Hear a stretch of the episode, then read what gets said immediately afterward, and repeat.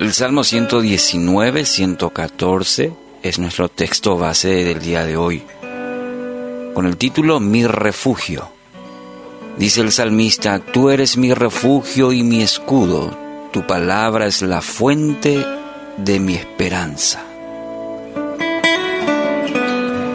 Bueno, el mundo vive buscando un refugio y más que nunca en su historia a tantas necesidades.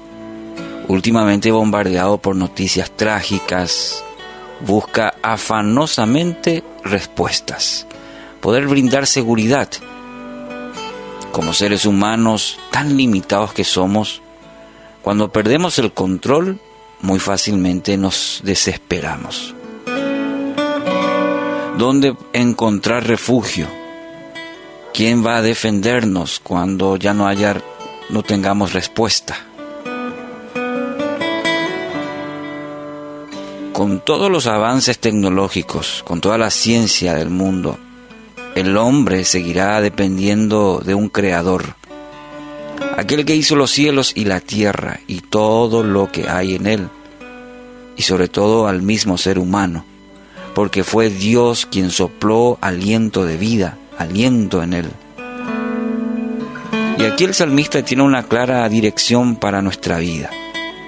Dice, haga de Dios su refugio, hacer de Dios nuestro refugio y nuestro escudo. No hay bajo este cielo otro ser que puede darle verdadera protección. El salmista en otro pasaje dice, declaro lo siguiente acerca del Señor. Solo Él es mi refugio, mi lugar seguro. Él es mi Dios y en Él confío. Tener a Dios como Señor y Salvador es la única garantía para su vida. No significa que no vendrán aflicciones, significa que en medio de cada una de ellas encontrará fortaleza, dirección y el poder para seguir adelante porque ha depositado toda su confianza en Él. Cuando usted espera en Él como su refugio, Dios hace las cosas que usted no puede. Hoy mirando las noticias hay una fuerte dosis de pesimismo, de desesperanza, de temor. No hay ninguna alternativa real, real de solución. Caemos en ese pesimismo, en esa desesperación y como aquella famosa pregunta, ¿y ahora quién podrá defendernos? Pero el salmista nos ofrece una clara dirección. Tu palabra es la fuente de mi esperanza. Querido amigo, amiga, solo la palabra de Dios traerá verdadera, dirección y fortaleza a su vida. No, no es el hecho de tener la palabra, es hacer de ella nuestra meditación, nuestra prioridad, ser eh, hacedores de ella.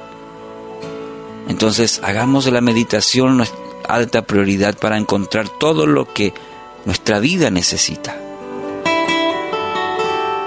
El Padre Celestial tiene mucho que enseñarnos en este momento, en este momento crucial que estamos viviendo. Mucha gente está buscando respuestas.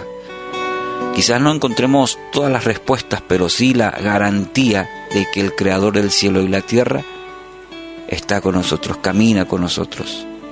Y usted puede tener esa plena seguridad. Hoy, aunque el mundo refleje lo más negativo, usted puede encontrar refugio. Escuche, usted puede encontrar refugio, esperanza en el Padre Celestial. Y es hoy lo mejor que puede hacer.